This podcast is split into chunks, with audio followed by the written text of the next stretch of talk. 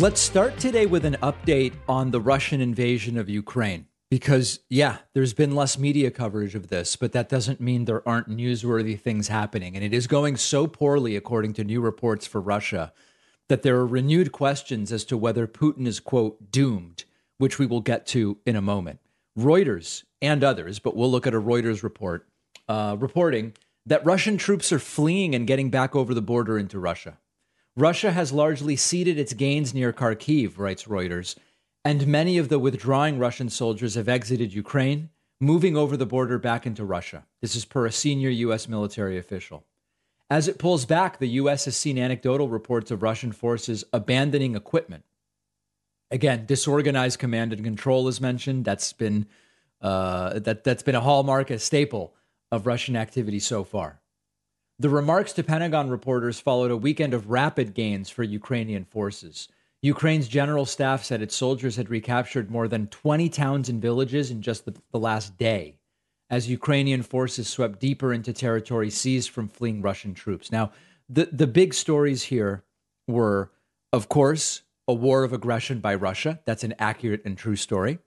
Expectations early that this would be a very easy military win for Russia very quickly, that assumption evaporated. However, there was the belief that, although on the one hand, the longer it went, the worse it is for Russia, that eventually, if Russia decided to commit the resources, it would overwhelm Ukrainian troops.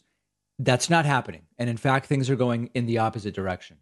The U.S. military official reads the same article was upbeat but cautious when describing the Russian advances. It's clear they're fighting hard. Uh, Ukraine said it repelled attempted Russian advances in two important areas of the Donetsk region, the city of Bakhmut and Mayorsk, near the coal producing town of Horlivka, the general staff said in an evening update. But the senior U.S. official said Russia was still focusing its firepower on Bakhmut. So, a lot more tactical information that you can read if that is interesting to you. Now, the question becomes what about the propaganda war? And what about the future of Vladimir Putin? There's an interesting article in uh, The Hill, which is worth reading, if not, uh, it's worth reading. Let's just put it that way. And it's it, it's by Alexander Motyl, who's a, an opinion contributor, and it says, like his soldiers, is Putin doomed? Now, the article is somewhat hyperbolic, admittedly, and the article writes Vladimir Putin is kaput. The proof of that is the below letter, written by a 26 year old soldier in the Russian army, V.V. Tarasenko. We know nothing about Tarasenko except he was a resident of Putin's brainchild, the so called Luhansk People's Republic, and that he has a wife, Valeria, and a small son. We also know Tarasenko died in battle during the recent Ukrainian offensive in the Kharkiv province. Ukrainian intel found the letter. Um, the letter was written with little punctuation and no capital letters. So the letter reads This letter is for the future if I should die or be taken prisoner or become a vegetable. Written July 17th, 2022. It's very hard to write. I'm crying, but I must. Beloved Lara, tell our son what kind of dad I was, that we were sent as cannon fodder to Zaliman, a village in Kharkiv province, without armor, without ammunition, without normal weapons. This is about our situation. When our son grows up, tell him his dad wanted very much to return home to be the best dad ever. I've been drinking and I'm writing emotionally. I know that this all will be forgotten and that you will be living your own life, that you'll find a new husband, that I'll simply disappear in the war like all the guys. Unfortunately, I didn't have a normal life. Say that dad was an athlete, didn't smoke, didn't drink. It's terrible that everyone has forgotten me. It's very hard to accept all this, but all people die, and this cycle can't be changed. It's bad to die in the summer if only I were at the seashore. And what is written in this Hill article is that Tarasenko's complaints are not unique the Russian leadership with Putin at the head has evinced a profoundly cavalier attitude towards lives, not just of innocent Ukrainians, but also of Russian soldiers. And what this article and others go on to say is that there is really no path out of this for Putin that is going to be anything short of a of a failure and doom for Putin. Now, early there were all of these speculations: is Putin sick and has a death wish and is determined to be assassinated eventually by uh, operatives from other countries? Or is Putin so drunk on the idea of reassembling some version of the USSR that he's not thinking clearly, and whatever the case may be. I, at this point, think the ship has sort of sailed on making rational sense out of what Putin was thinking and when he was thinking it and what the end goal is here. But it is clear that if there is going to be a win for Russia, it's going to be a win only with completely revised objectives. And so at this point, when this didn't end in two weeks, we started talking about, well, it's likely going to be more than months at this point. And what is the ultimate goal? Because a complete and total takeover, over, takeover of Ukraine seems increasingly unlikely.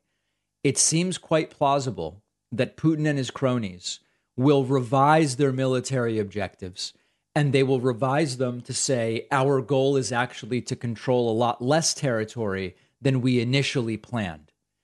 With those revised objectives, they may be able to come away with something that they would call a win for propaganda purposes. But there's also a fear. The fear is that as Russia and Putin realize, we're not going to be able to continue mounting offensives and really take Ukraine in the way that originally some projected us to do. There's the fear that an increasingly belligerent Putin will resort to those tactical nuclear weapons. These are sometimes called battlefield nuclear weapons. It's not like the massive bomb that destroys entire cities, uh, but they are battlefield or tactical nukes. And that that would be something that Putin is willing to do to kind of maintain this image of strength, the kind of harebrained uh, caricature of the alpha male that has pervaded the MAGA movement in the United States, quite frankly. It's sort of a similar dynamic. That is a fear that an increasingly cornered Putin would go in that direction. So it is unpredictable what is going to happen. But what we know is that it is not going well for Russian troops. And there is still an invasion, there is still a war, even if more and more uh, mainstream corporate media isn't talking about it. If you want to see one statistic that really exposes the United States as a growing dystopian hellscape of anti intellectualism and non thinking, it is this statistic. In the last three polls, Herschel Walker is leading Raphael Warnock. Now, if you're wondering who these people are, I will remind you. Herschel Walker is the Republican Senate nominee in Georgia. Right now, that seat is held by uh, Raphael Warnock. Raphael Warnock is an intelligent, thinking, uh, nuanced elected official who, whether you agree with him or not on any individual policy, clearly has the interests of Georgia's residents uh, as his priority and can engage with others in clear and productive ways where you understand what he thinks and you can talk substantively about issues. Herschel Walker is a former football player who can barely speak coherently, can't explain his views about any issue, and is epitomizing the worst of the non thinking MAGA movement. And yes, in recent polls, Walker has taken a lead. If we look at the last three polls in that race, the Insider Advantage poll has Walker plus three. The Emerson poll has Walker plus two, and the Trafalgar poll has Walker plus one. Those are the last three polls we have, two of them from August and one from September. This is a man who cannot express himself. This is a man who cannot explain why he believes what he believes on any issue.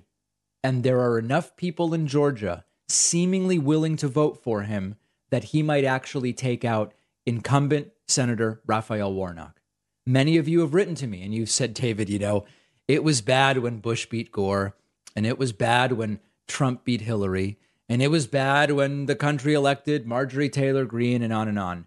But there is something I can't put my finger on. If the country elects Walker over Warnock, I'm getting the hell out of here. And I don't know that people are literally meaning that. Often when people say, I'll move to Canada, they don't really mean it. It's also really difficult to move to Canada. Just as a reminder, this is what we're talking about when we talk about Herschel Walker. Here is Walker asked why he hasn't agreed to debate Warnock. It's a very strange answer. Herschel, uh, Senator Raphael Warnock wants to debate you. You didn't debate during the primaries where yes. you walked away with 68% of the Republican votes. Why won't you commit to a debate? Well, first of all, Senator Warnock has nothing else to talk about. He don't want to talk about the high gas prices. He don't want to talk about the high groceries. I've told him many times I'm ready to debate him anytime, any day. I just want to make it for the fans, not about a political party or about some media and all these. For the fans, these are elected officials or want to be elected officials. Wow. Here is the same Herschel Walker asked by CNN reporter Manu Raju should there be new laws in the wake of the latest shooting. Hey, Manu Raju with CNN. I know. Guys, are you do you support any new gun laws in the wake of this Texas shooting? Do you support new gun laws in the wake well, of this Texas like shooting? Do, what I like to do is see it and uh, and everything and stuff. I like to see it, you know. I like to see it and everything and stuff. And then famous, famously, Herschel Walker weighing in on his plan for uh, dealing with shootings through social media. See that is a person wielding that weapon you know, Cain killed Abel, you know, and uh, you know, and that's the problem that we have. And I said, what we need to do is look into how we can stop those things. You know, he talked about doing a disinformation. What about getting a department that can look at young men that's looking at uh, women that's looking at uh, just social media? What about right. doing that? Looking at we need a department looking at young men that's looking at women that's looking at social media. He is now leading in the three recent polls. This is scary as hell. Scary as hell. Let me know what you think will ultimately happen in that race. Monday, 919 is our next one day membership drive. If you've been thinking about getting a membership, but you'd like to get a massive, humiliatingly huge discount, humiliating to me, let's be honest, uh, get on my newsletter at davidpakman.com. Monday morning, you'll get an email telling you exactly how to take advantage of this great discount. 919 is the day. One of our sponsors is Sunset Lake CBD, giving you 20% off when you go to sunsetlakecbd.com and use the code PAKMAN. Unlike other companies using these cheap synthetic cannabinoids, Sunset Lake CBD extracts natural CBD oil from hemp grown on their family farm outside Burlington, Vermont. Sunset Lake CBD believes this transparent farm to table approach is the best way to spread the benefits of CBD, but don't just take their word for it. A certified third party lab tests every product to ensure accurate dosing. You can easily view the results yourself at sunsetlakecbd.com. Just click on the quality tests tab. A lot of people report CBD being useful for things like insomnia, stress, pain. Producer Pat uses Sunset Lake CBD gummies for sleep. He loves them. I've had their CBD coffee, it's excellent. They also have oils, flour, topicals. Maybe you've been thinking of giving CBD a try. Sunset Lake is where you want to go. They support the David Pakman Show. They're socially responsible as a company. Go to sunsetlakecbd.com and use code PAKMAN for 20% off your entire order. The info is in the podcast notes. Today's episode is sponsored by NerdWallet's Smart Money podcast. NerdWallet's trusted financial journalists use fact-based reporting for some much-needed clarity in the finance world, helping you to make smarter decisions with your money. The nerds have helped me get smarter about things like managing finances with a partner without conflict, making a balanced budget, boosting your credit score, saving more money for retirement. All sorts of really useful topics. Most people in the audience know I'm a big financial literacy advocate. I can tell you, NerdWallet does a fantastic job here. Listen to NerdWallet's Smart Money podcast on your favorite podcast app. Future you will thank you. As many of you know, I'm a busy person. I don't always have the exact correct nutritional plan for my meals every single day. And that's why I also take a multivitamin and a couple of supplements. But doing them all separately can be a little bit time consuming, which is why Athletic Greens is just fantastic. And they're one of our sponsors. I've been using the athletic greens since last year. It just really simplifies nutrition. I just do a scoop of the AG1 and I'm getting 75 high quality vitamins and minerals and my probiotics, and it's all from whole food sources. I drink it in the morning. I know I'm good. I don't have to be messing around with different pills and supplements or whatever, or spend time planning uh, when what time of day do I need to take each one. I just get it all with one scoop. You can put it in a smoothie, you can drink it straight, it tastes great, and then I'm just good for the day. It supports gut health, and I'm getting everything that I need and I'm looking for. Athletic Greens is giving my audience a free one year supply of vitamin D plus five free travel packs when you go to athleticgreens.com slash Pakman. That's athleticgreens.com slash Pakman for a free one year supply of vitamin D. You'll find the link in the podcast notes.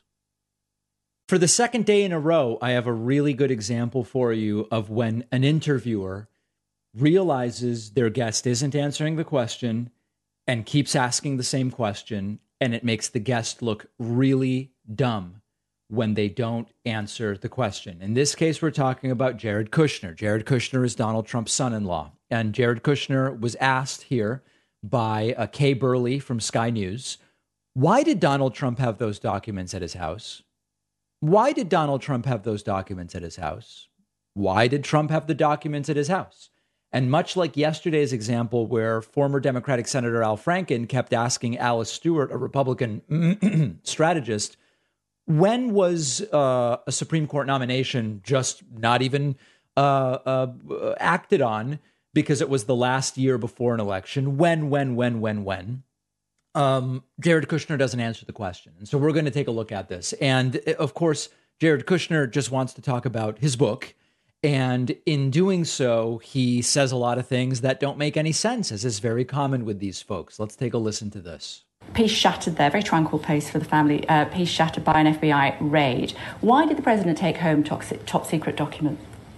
Uh, you have to ask him uh, that question. But you know what I will say is, if, if, you look at my book, you'll see that he was under constant attack. Uh, but he him. took top, top secret documents home, potentially risking the security of the United States.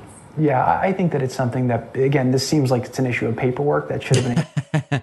By the way, that's a new talking point that they've settled on. First, it was the documents were planted. Then it was I declassified them. Then it was I gave them back when they asked me, but I didn't. And there were empty folders. Now it's listen, whatever it is that took place with the documents, it's a paperwork issue. And this is a way to not have to account for by I mean they already told the lies, so it's a little late. But the idea of it's a paperwork issue, understand the motivations of that. It's basically saying no matter what documents there were, no matter where they were, no matter who moved them, no matter what their classification status was, it's a minor issue. That's what it means to say it's a paperwork issue. And Kay Burley doesn't let Kushner get away with it. To be worked out between DOJ and him. I don't know what he took or what he didn't take, but I think right now we're relying on leaks to the media, which is the same thing We've that seen we. the photograph, haven't we, where it says top secret? Yeah, but that could have been fake too, guys. That could have been staged. Yeah, like I said, I, I, I, I, have seen a lot of allegations made by the media over my four years that turned out not to be true. So uh, I think that this whole thing is actually elevated. So the fact that we've seen photographs that say top secret document, we should wait and see whether or not they were, even though we're being told by the FBI uh, that they were. is it the look on Kushner's face right now basically says it all. So the pictures released by the FBI of top secret documents with the FBI confirming that they're top secret documents. We need to, what exactly, do, who's going to tell us, right? If they are not the authority on what the search warrant turned up, who's going to tell us? Yeah, like I said, I, I go into my book the accusations that were made of Trump. Uh, no, I just, if you could answer that question. Yeah, I mean, first of all, he was the president of the United States. He had the highest clearance in the world. So I, I don't know if there, it, like this may be a paperwork issue. This may be. I, I, I don't know. Like I said, I haven't been involved in the details of it. He just has no idea. At the end of the day, he has no clue.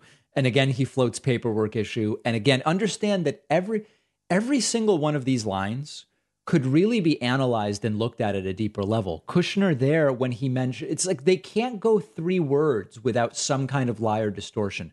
When Kushner says he was the president he had the highest level of clearance in the world.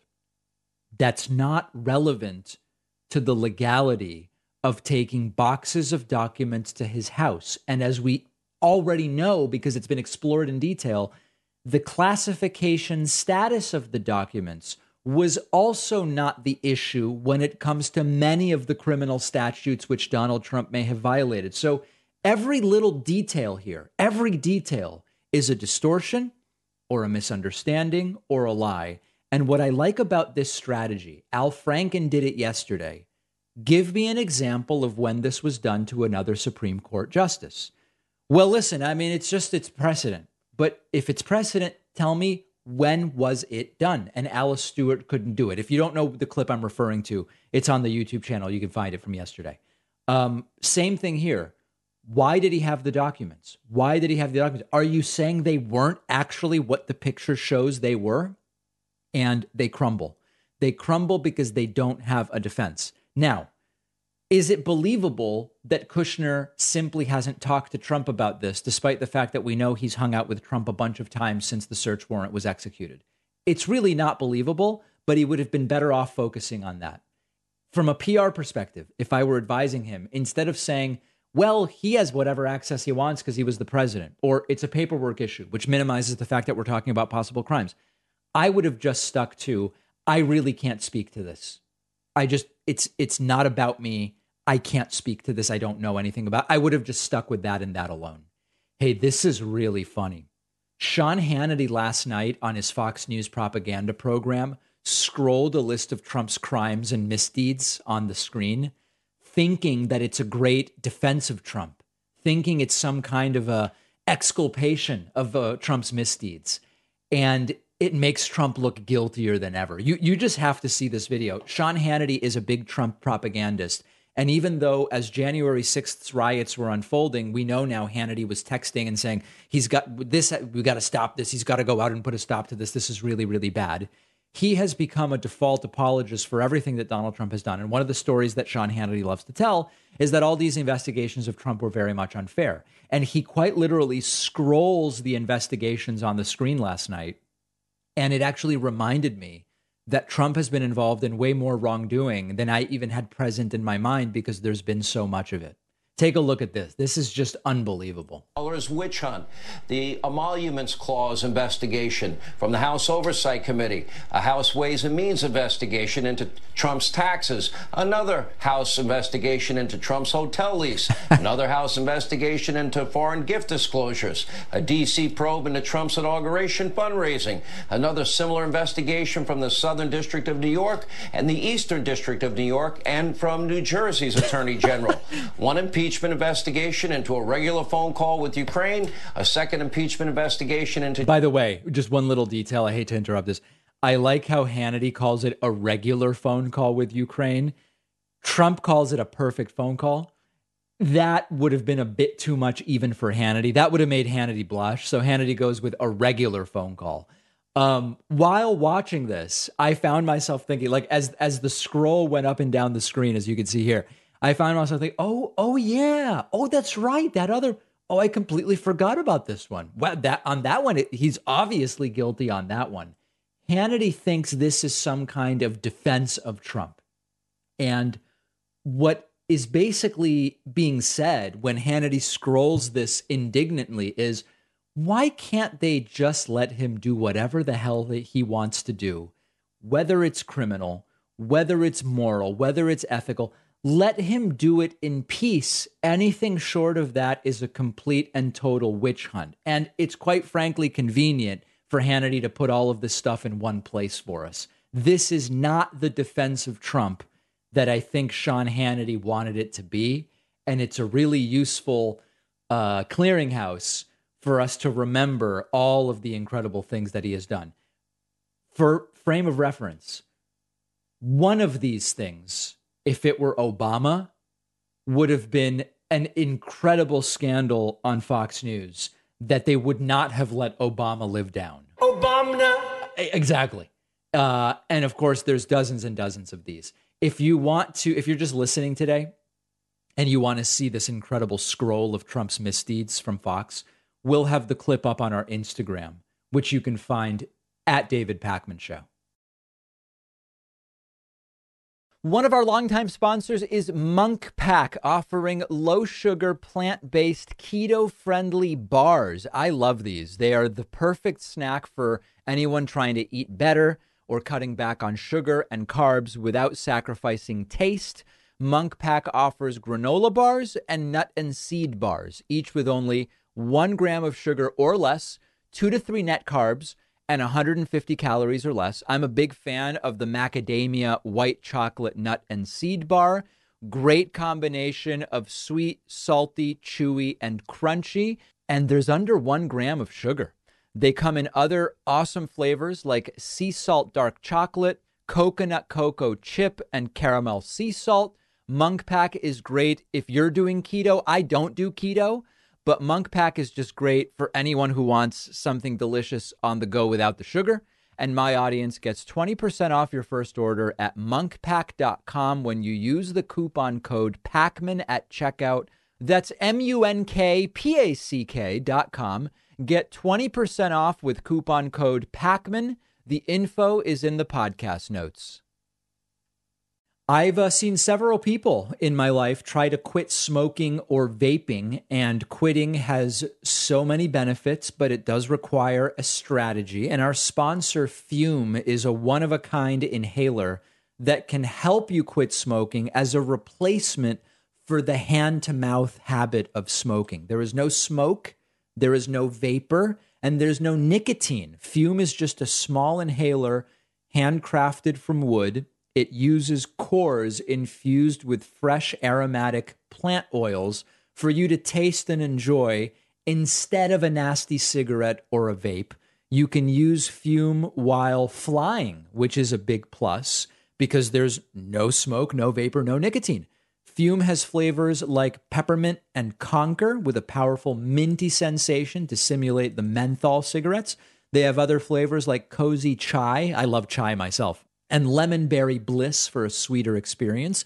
Fume has helped thousands of people quit, people who have tried everything else. Read the reviews. We talked to the Fume team. They're very proud of the lives that they've impacted. Throw out the cigarettes, get rid of the vapes, head over to breathefume.com slash Pakman and use the code Pakman to get 10% off your entire order. That's breathefume.com slash Pakman, promo code Pakman saves you 10%. The info is in the podcast notes. It's great to welcome back to the program today Thom Hartmann. Thom hosts the Thom Hartmann program and is also author of the Hidden History series. The latest book in that series is The Hidden History of Neoliberalism How Reaganism Gutted America and How to Restore Its Greatness. Thom, always great having you on. Thank you, David. Thanks for inviting me. So, um, one of the interesting things about Reaganism is I don't think this is the first time that we can say this, but there were sort of certain stories that started to be told which shifted the way that, in large part, uh, corporate and political media talked about politics. Uh, we know about the welfare queen stories. We, we know about a lot of these different stories that's overtly or sometimes not so overtly were used to shift our focus about how we should think about politics, welfare programs, etc. Can you talk a little bit about the the circumstances in which this shift from Keynesianism to neoliberalism took place? And if you want to also de- define neoliberalism as you use the term in the book, that would be great too. Sure. Yeah, neoliberalism was a, a, political and economic philosophy that was originated in uh, Europe in the 1940s in an effort to come up with a system, a political system that governments could use that would prevent them from ever becoming fascist or communist. This was in the wake of you know World War II, and uh, you know sadly, neoliberalism every time it's been applied it's been applied to a country um, one of two things has happened. It, I, first of all, it always flips the country into oligarchy, which is a very unstable political system. You and I talked about it when my book on oligarchy came out. It rarely lasts more than a generation or two.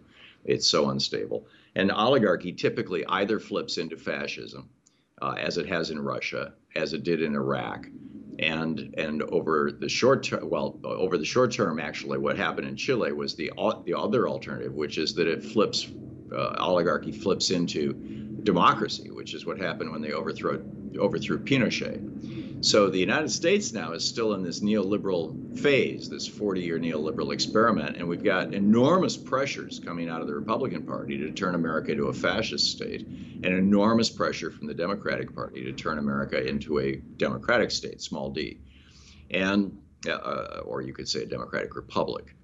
Um, the definition of neoliberalism is pretty straightforward. These guys believed that because there's billions of decisions being made in the marketplace every second. I mean, right now there's probably a thousand people in this literally as we're speaking, choosing which brand of orange juice to buy. Um, you know, there's just billions of decisions being made in the marketplace, and that they saw as a huge collective wisdom, and therefore they said the marketplace should be defining the rules of the marketplace and and also the rules of governance, which traditionally define the rules of the marketplace. Now, this in and of itself is an insane idea. It's like saying, you know, I mean, the marketplace is nothing more than a game that we play that involves money, just like football is a game that we play that involves this ball made out of pigskin. And, you know, this is like saying, well, what the NFL should do is whichever team has the most money should just let them write the rules and decide how many men they can have on the field during the game and how many their competitors must have because they're in charge now. Basically, neoliberalism always leads to the rise of billionaire oligarchs and the massive consolidation of huge corporations at the expense of small communities and small businesses. So, number one, low taxes. Cut because because the billionaires and the big corporations are the major players in the economy. They need to be encouraged because they're the darwinian winners so that's why we have a 3% income tax rate right now for billionaires and 30% for you and me um, uh, number number and and we've got two two men now who control more than half half ha- have more wealth in the bottom half of America. Number two, uh, so called free trade. Corporations should be free to go anywhere in the world and find the cheapest labor possible because nations don't matter. To hell with nations. Although a nation should keep people within their borders, they shouldn't keep corporations within their borders. And, uh, you know, there, there's a bunch of corollaries to that. Um, you know, that, that uh, you know, kind of derive out of those uh, basic. Oh, and and that labor is always an interference in the marketplace. Any labor, you know, if labor has power, that distorts the marketplace because labor isn't the major player. Labor is just subordinate to management, and therefore all ma- labor unions should be destroyed. So Reagan adopted this and applied it to the United States, threw us into neoliberalism, took us out of classic Adam Smith economics, what's sometimes referred to as Keynesian economics, because John Maynard Keynes had fine tuned it. But really, it's what, uh, particularly in his book, A Theory of Moral Sentiments in 1784, that Adam Smith described in some detail. Before uh, let, let me pause there. So before we move on into more of the history, at, now that you've kind of defined it for us, um, there are some in my audience who are uh, further to to the left than, than I am certainly, and and are truly sort of bona fide socialists, and I don't use that term pejoratively, who sometimes will write to me and they'll say, you know, David, there's really not that much breathing room between neoliberalism, as you've just defined it and written about, and Northern European social democracy. It's all way too far to the right for them. Can you weigh in a little bit on is there really substantive difference between what you just defined and Northern European social democracy, or are they more similar maybe than some of us like to acknowledge? Well, first of all, if you compare, you know, Pinochet's Chile or Russia uh, or Iraq, where where Nouri al-Maliki has turned himself into basically, you know, uh, a dictator. Um, yeah, there's some significant differences between those countries and any country in Europe. That said, uh, Margaret Thatcher was the, you know, I mean, neoliberalism was invented in the 40s. These guys pitched it aggressively through the 50s and 60s and largely were considered crackpots. And then we got the inflation of the 70s as a result of the Arab oil embargo in 73 and the fall of the Shah in 79. And that inflation uh, was the perfect uh, tool or uh, opportunity that Milton Friedman used here in the United States to pitch neoliberalism, not just here, but all around the world. He said neoliberalism will fix inflation, which hadn't even been part of the original sales pitch. But hey, you know, take oppor- This is Naomi Klein's shock doctrine, right? You got a problem, we got a solution. And so uh, Margaret Thatcher was actually the first to buy it and you know broke the coal union, which was the strongest union in in all of the United Kingdom. Nobody thought it was even possible in her first months in office, and and and uh, and then uh, you know privatized the railroad and did a whole bunch of other neoliberal reforms. so the UK uh, is not that far behind the United States in terms of neoliberalism. We're we're only farther ahead because we were more neoliberal to begin with. We didn't have a national health service. We didn't have free college. Um, you know, we didn't have the basic stuff that England has a strong, a strong, really strong welfare state. Um, so you know, yeah, neoliberalism has infected Europe and uh, some so-called neoliberal reforms, most of them being pushed by the IMF, by the way and being trumpeted at Davos every year by all the billionaires who show up, have crept into uh, many of the European countries, in particular France um, and and the United Kingdom, as I just mentioned. But uh, and and and you know, there's even a debate about neoliberalism in Sweden right now. But um, but to say that it's the same thing, no, that's that's uh, just not right. You know, one of the interesting things about uh, the replacement of Keynesianism by neoliberalism relates to this idea that Keynes had in the 30s. And if you've read anything about leisure economics, or this, this always comes up. Keynes had this idea that soon we would all be working only 15 hours a week, and people would have all of this leisure time because of technology and productivity, et cetera, et cetera. And of course, we know it didn't happen. We know that actually the work week continued to get longer and longer would Keynes maybe have been right were it not for neoliberalism? Because it's so it's so discussed. That was Keynes's prediction. We know it didn't happen. There's 50 different explanations as to why. Is neoliberalism a part of that? Uh, to an extent, yeah. I mean, you know, look at France when when they adopted, fully adopted, essentially what you're calling Keynesianism after World War II. Um, you know, uh, they they were able to get legally get down to a maximum 30 hour or maybe it was 32 hour work week as you'll recall i mean that was a big deal um, italy adopted that although they didn't make it law um, it was widespread across europe um, you know uh, four day weeks or shorter work days or longer lunches um, these are these are not uncommon although the last decade has seen a rollback of a lot of that as as neoliberalism has been pushing hard on europe and I'm hopeful that this book, you know, uh, um, several of my books have been translated into, uh, I mean, Last Hours of Ancient Sunlight into 17 languages. I'm hopeful that this book can get a, an audience in Europe as well, because you know neoliberalism is knocking on their door pretty aggressively right now. What's the path to reversing this in the United States? Is it as simple as electing certain candidates based on their pursuit of particular policies, or is it is it really bigger than that? No, that's that that's it, David. It's it, you know we need to re-empower labor. Elizabeth Warren has legislation right now to do this, the National Right to Unionize Act. Um, you know, basically undoing Taft-Hartley and and and a whole series of neoliberal Supreme Court decisions. Um, number one, we need to raise taxes on the rich, on the morbidly rich. Um, the you know the, like I said before, the average billionaire in America is paying three three percent income tax. That that's wrong, and that's why you've got you know three men owning more wealth than the bottom half of America. And that wealth, by the way, is generally not engaged productively in the economy. They're not spending it. You know, I had a, a billionaire on my show, and he said, you know, I, I buy I probably own the same number of blue jeans as you do. I mean, you know, I'm I'm a hundred thousand times richer than you, but eh, I'm not going to buy 50 pairs of blue jeans and uh, you know so i'm not helping the economy anymore you know so that money really should be in the economy more broadly um, so we need to go back to tax rates that are above 50% for people making more than three or three million dollars a year is where you know uh, basically fdr had it in today's dollars and and we need to undo so-called free trade. We need to stop corporations from the arbitrage of trade of uh, labor. They we need to say labor you know, the products sold in the United States should be made in the United States. And there's a variety of ways to do that that were laid out by Alexander Hamilton in 1793 that Congress adopted and that were U.S. policy. We had an industrial policy, literally from the George Washington administration to the Ronald Reagan administration. And Reagan blew all that up, and Clinton doubled down on it. Uh, one of the uh, kind of pillars of support for uh, neoliberal policies, even if people don't necessarily know the term neoliberalism, you can talk to them about policies like lower taxes for businesses, for example, and, and they support these things.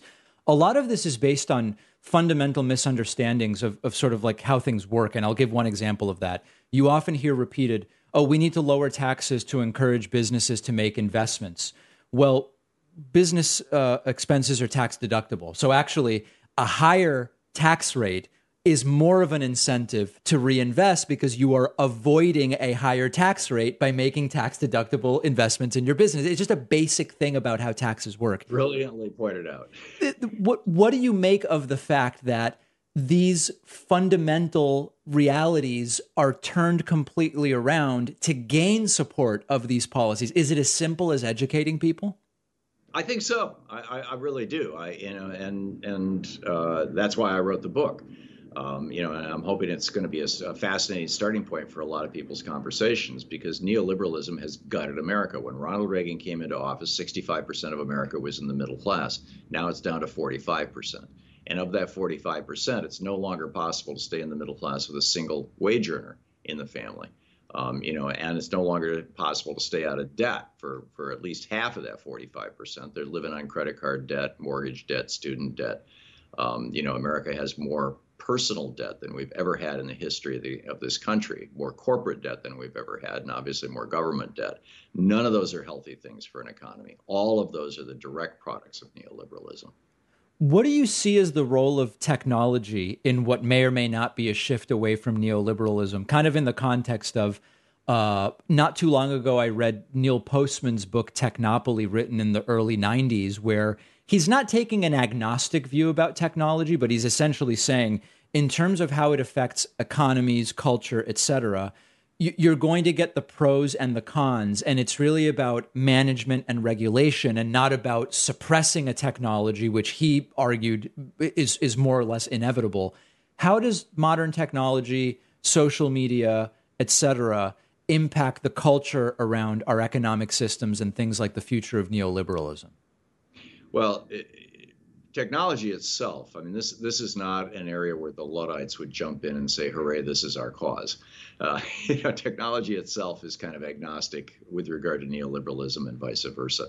However, social media, ha- you know, I mean, more than half of Americans now get their news primarily from Facebook. Yeah, pretty damn shocking.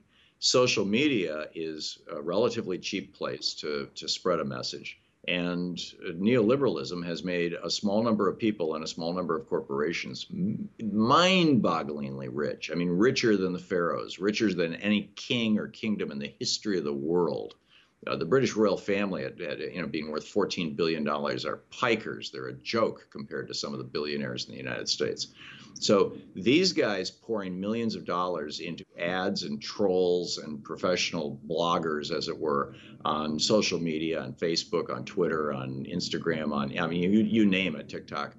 Um, this has been going on for some time and will continue to go on. They may not have hired these people to say, "Hey, you're going to promote neoliberalism." It's, it tends to be more focused. You're going to be the guy who's, you know, the Grover Norquist who's going to talk about never raising taxes on billionaires, and you're going to be the guy who talks about how evil unions are and blah blah blah, and you're going to be the guy who talks about how we've got to have free trade or uh, you know else the world is going to collapse or et cetera, et cetera. Um, so you know, to the extent that technology plays a role in this. It's it's largely limited to the role of propaganda. Is neoliberal, neoliberalism self reinforcing in the sense that, by its very nature, it puts many people in a position of not being able to take a day off from work because they can't afford to lose the wages. Their health insurance is at risk in order to protest the very system that created those conditions. And it, that, in that sense, it reinforces itself. Yeah, and not only that, it follows on the uh, the opinions and goals of the early advocates of neoliberalism, particularly Barry Goldwater and William F. Buckley. Back in 1951, Russell Kirk wrote this book, The Conservative Mind. I write about this in my book on oligarchy, and he suggested and uh, that you know the the American middle class was growing too fast. In 51, you know, we were our middle class was larger than any in the world. It was growing really really rapidly. It was still only 20 30% of Americans, but it was growing. It was growing faster than rich people were getting rich. And and he wrote that at a certain point, the middle class is going to be large enough, and and people are going to be uh, no longer afraid of poverty enough that you're going to see three consequences. Young people are going to start defying their elders, which will produce social chaos. Women are, are going to forget that their their primary place is in the in the kitchen and the bedroom, which is going to create social chaos. And minorities are going to forget that they have a place in society at the bottom. They're supposed to be the maids and the janitors, and that's going to cause social chaos when when they start demanding, you know, access to the boardroom and media and things. Um, he didn't explicitly lay it out quite like that. Many of his followers did, but he he he established the frame in that book. And you know, at the time in 61 in 51 when he proposed this, everybody thought he was a crackpot except for Buckley and Goldwater. But by the time, you know, 1967 rolled around and you know, young people like me at that time were burning our draft cards, women were burning their bras and this went uh, you know, doubled down in 72 when the Supreme Court legalized birth control and 73 when they legalized abortion, women demanding access to the workplace. And of course, the civil rights movement was really, you know, roaring in the 60s and 70s. And at that point, Republicans started looking around going, holy crap, Russell Kirk was right. And so part of Reagan's mandate when he came into office, when the middle class was 65% of America and was defying the power, openly defying the power structures of this country, was to cut the middle class down to size. And neoliberalism was the perfect tool to do that. And that's exactly what happened, as I mentioned. You know, our middle class is no longer the middle. It's you know, it's it's no longer 65% of America, it's 45% of America, and it's in debt as it is. So those students have shut up because they're in debt. The the women are, you know, right now in a pitched battle, you know, over abortion specifically, but yep. over women's rights more generally. And the civil rights movement rolls on too, and, and we're seeing all the pushback against that in right wing channels like Fox News. We've been speaking about Thom Hartmann's latest book, The Hidden History of Neoliberalism How Reaganism Gutted America and How to Restore Its Greatness. Thom, always appreciate your time and your insights. Thank you, David. It's such a pleasure and an honor to be on your program. I really appreciate you inviting me. Thank you. Who doesn't love a good cereal? The crunchiness, the sweetness, it satisfies in a serious manner. But then you grow up, and now all the healthy cereals are boring and bland and they get soggy. And this is where Magic Spoon comes in. It is that sweet, crunchy texture you loved from childhood with zero grams of sugar, only four to five net carbs, perfect if you're doing keto, only 140 calories per serving, and packed with 14 to 15 grams of protein. Magic Spoon spent years developing the recipes. It's really the only cereal on the market to get the texture and the flavor right without the sugar and without a ton of carbs. They have flavors like cocoa, honey nut, fruity, peanut butter. Maybe you want to go adventurous. They've got blueberry muffin, maple waffle, cookies and cream, or cinnamon roll. That brings back memories.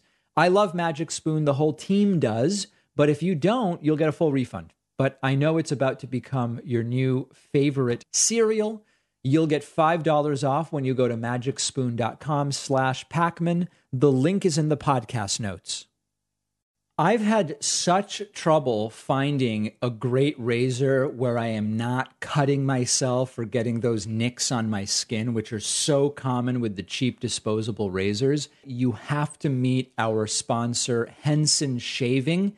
Henson actually manufactures parts for the International Space Station and the Mars rover and they are bringing that exact same precision engineering to the shaving experience. It hurts when you shave because blades extend too far and thus they wobble slightly. But with their aerospace grade CNC machines, Henson is able to make metal razors that extend just 0.0013 inches. That's less than the thickness of a human hair, which means a secure, stable blade with the vibration free shave. It also has built in channels to evacuate the hair and the cream. No more clogs, no more rubbing your thumb on the razor to get the hair out. I use Henson at home. Shaving is a great experience now. Henson wants to be the best razor, not the best razor business, which means you only need to buy it once and it's awesome. Go to hensonshaving.com slash Pakman add a razor and a 100 pack of blades to your cart, then enter the code Pakman and you will get the razors for free. That is a three year supply, my friends. That's H E N S O N shaving.com slash Pakman. Use the code Pakman. The link is in the podcast notes. All right, we may have gotten some information about this very strange, unexplained trip to Washington, D.C. that Donald Trump made uh, Sunday night. Yesterday, we reported on uh, some of the speculation that this may be because Trump is getting arrested, or maybe Trump is having some kind of medical appointment in Washington, D.C., or whatnot. The new, uh, I don't know that it's necessarily the consensus, but the way things are pointing is that Donald Trump flew up to D.C. to go to his Virginia Golf Club to meet with lawyers and aides on the golf course to avoid the potential surveillance and media scrutiny that could take place if such a meeting actually happened at a lawyer's office. And of course, the lawyers that he is currently meeting with believed to be believed to be uh, related to criminal defense that Donald Trump may need if indeed he is indicted. So let's go through what we know at this point. Business Insider reporting Trump spotted at his Virginia golf course after video of him on a flight to the DC area sparked a firestorm of speculation. Now, the big component about this is that Donald Trump was on the golf course, and we have a video of it, with no golf clubs, clearly not playing golf. And so this was the start of well, what is, what is the point of this? What's going on here? Is this sort of a mobster like meeting where Donald Trump is getting away from media and possible surveillance or whatever else the case may be? And you see Trump driving around in a golf cart He's not golfing. There's no golf clubs whatsoever. And a number of people who know Trump, by the way, just Trump going around in a golf cart, there's something just kind of funny and absurd about it. Um, this video was shot at quite a distance, by the way. So, all sorts of different speculation and questions as to what this is about. Michael Cohen, friend of the David Pakman show and former Trump lawyer who knows Trump very, very well, uh, has a very good tweet thread about this where he says, Many are asking me why Mr. Mushroom Putter was at his DC golf course, which is really in Virginia. He says to play golf. My sources say he was meeting with two lawyers in secrecy and didn't trust being at their offices. Notice there are no clubs on the cart, no golf clubs on the cart. Glad that Drudge found this tweet both newsworthy and humorous for his readers to enjoy. Yeah, so that's Michael Cohen's perspective. And indeed, when you look, there are no golf clubs there. Uh, we then have a, uh, oh, hold on, there was another one, um, which I have. No, there wasn't. That, that is the one.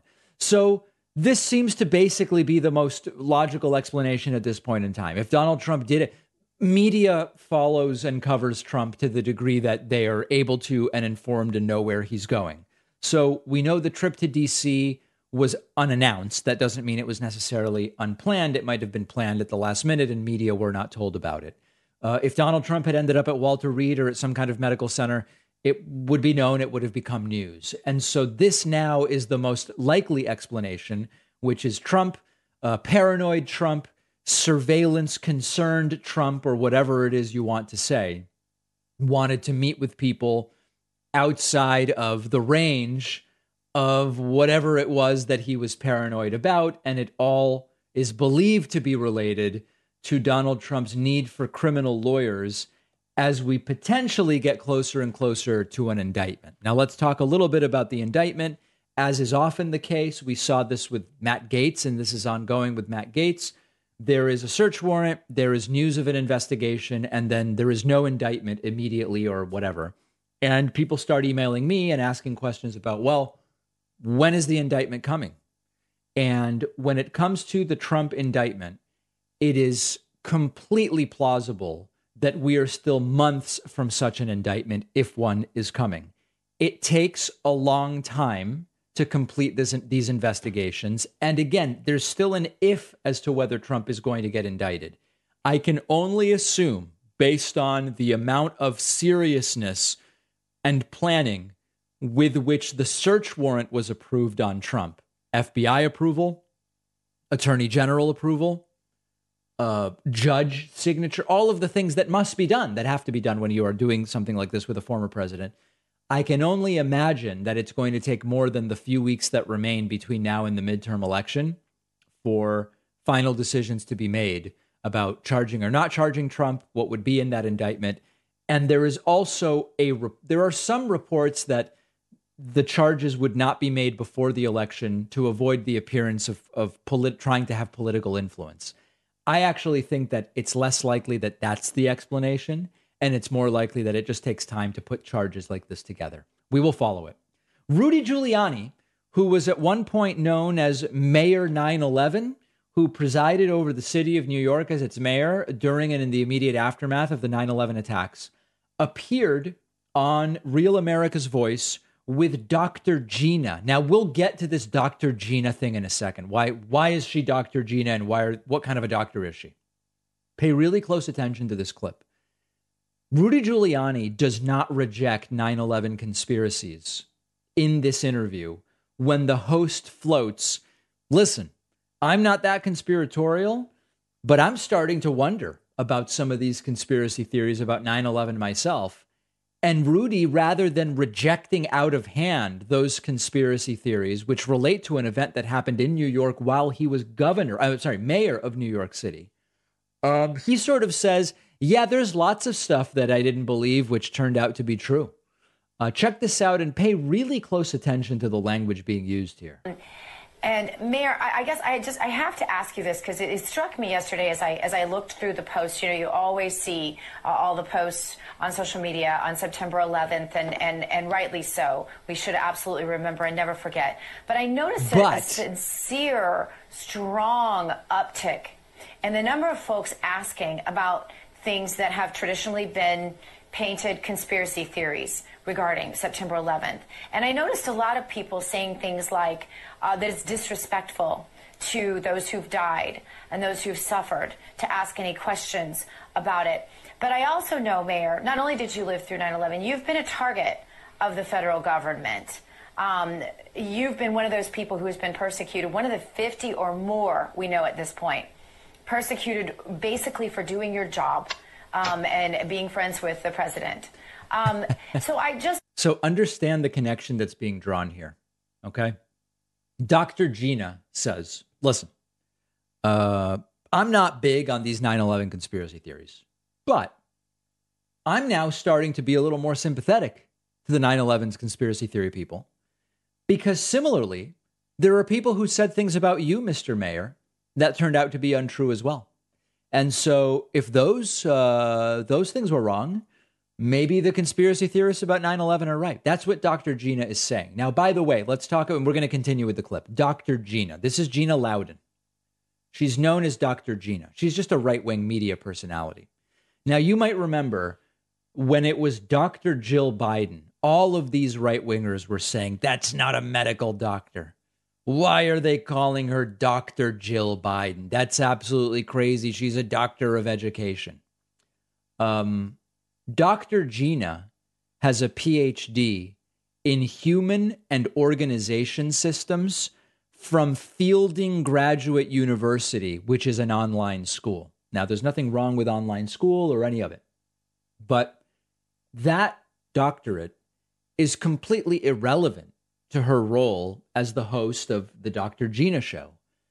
Just so many people might not even know this, Rachel Maddow um, was a Rhodes Scholar and has a doctorate of philosophy in politics from the University of Oxford. Okay. It would still be a bit much to say Dr. Rachel Maddow, the Dr. Rachel Maddow show, although I would argue that her DPhil in politics from Oxford is more relevant and more impressive than what makes Gina Loudon a doctor. But where were they when it was Dr. Jill Biden's degree shouldn't be mentioned, but yet now it's the Dr. Gina show? It's absurd. And you'll actually hear Rudy refer to her as doctor, which is just like the cherry on top. I, I guess um, I kind of was thinking yesterday, I, I don't believe the things that I've read about that, but I I don't fault people anymore for asking questions that may sound outlandish when our government is a proven enemy of some people. Oh. Mayor, I wanted to give you a chance to speak to this. Yeah. Well, you know, uh, uh, uh, Doctor, that's really. Um, Why does it feel absurd for him to refer, to refer to her as doctor in this context? I find myself now uh, saying things and realizing they're true that if I had said them five years ago, I would have thought I was crazy. Right. I yeah. mean, I would have. Well, we think you're crazy now for saying them. Thought, uh, let's take Russian collusion. That a political party would spend a couple million dollars to make up a charge, to frame a candidate for president, then to try to frame a president and remove him on a charge that was purchased and is a complete lie. Right. Carry it on for four or five years and have the support of the American press. I would have said that's crazy. That can't happen. I mean, that can't possibly happen. The press will be yeah. outraged. They'll go nuts. And once right. they found out that it was a complete fraud, they just go on to the next fraud. The whole thing with the Ukraine, which turned out to be another fraud, and then they go on to suppress the uh, the hard drive, which contains. So basically, what Rudy is saying is instead of Dr. Gina, let me be very clear, Doctor, Dr. Gina. Did I mention doctor? I was mayor of 9 11 when that happened. And what took place on that day is that uh, more than a dozen uh, men, mostly Saudis, attacked us.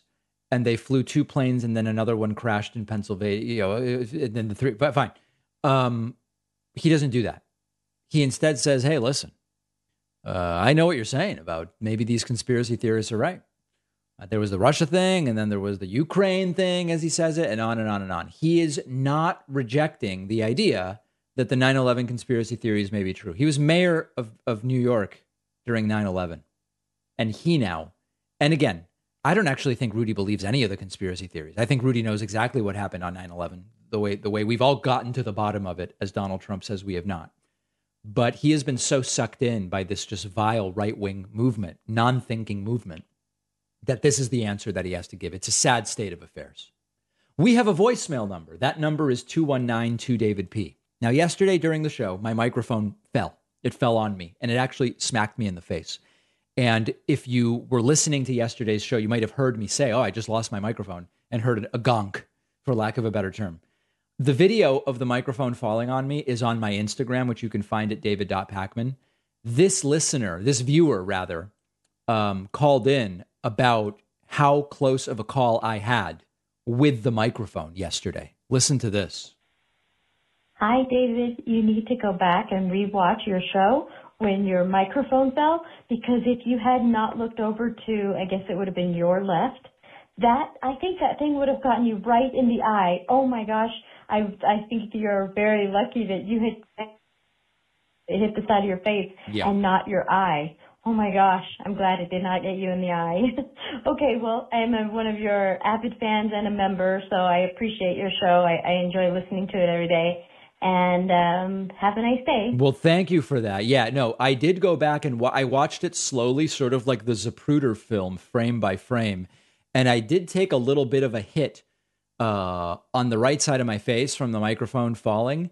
Had I been looking in a different direction as the mic fell, it could have gotten me in the eye. And I am not a medical doctor, to be very clear, but I think that that would have been bad. I think it might have, uh, I don't know that I would be here hosting necessarily today had that taken place. So if you're curious what that looked like, there is video of it on my Instagram, which you can find at david.pakman.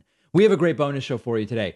We're down to the final primaries of 2022. We'll tell you what they are and what to watch and how things are looking. Number two, Alabama is jailing pregnant cannabis users to protect, quote, protect the fetuses. What? Yes. And major credit card companies are making it easier to track gun sales, and the gun people are furious. All of those stories and more on today's bonus show. Oh, the bonus show where you want to make money, everybody else that makes money to fund themselves is bad. Well, we do fund ourselves, yes. There is money exchanged with the bonus show. You can sign up at joinpakman.com. You will get instant access to the bonus show, and I look forward to seeing you then.